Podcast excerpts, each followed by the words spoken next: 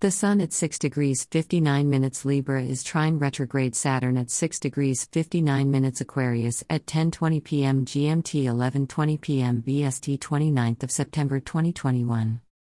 This is a good transit for reviewing the structures in your life and to see how they can be altered to benefit you in the near future.